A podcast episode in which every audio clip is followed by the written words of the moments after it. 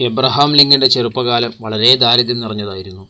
ലിങ്കന്റെ അച്ഛൻ ഒരു മനപ്പണിക്കാരനായിരുന്നു. വീട്ടിലാണെങ്കിലും അറു പട്ടിണി അമ്മ ഒരു തയ്യൽക്കാരിയായിരുന്നു. അതിൽ നിന്ന് കിട്ടുന്ന വരുമാനം കൊണ്ടാണ് അമ്മ മകനെ പഠിപ്പിച്ചിരുന്നത്.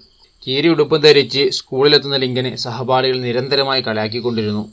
കൂട്ടുകാരുടെ ആക്ഷേപം കേട്ട് വല്ലാതെ മനസ്സ് വേദനിച്ചു. അങ്ങനെ ഒരു ദിവസം ലിങ്കൻ അമ്മയോട് പറഞ്ഞു അമ്മേ എനിക്ക് നല്ലൊരു ഉടുപ്പ് വാങ്ങി തരുമോ മകന്റെ ആവശ്യം കേട്ടപ്പോൾ അമ്മയ്ക്ക് സങ്കടം തോന്നി. അവർ അത് പുറമേ കാണിച്ചില്ല.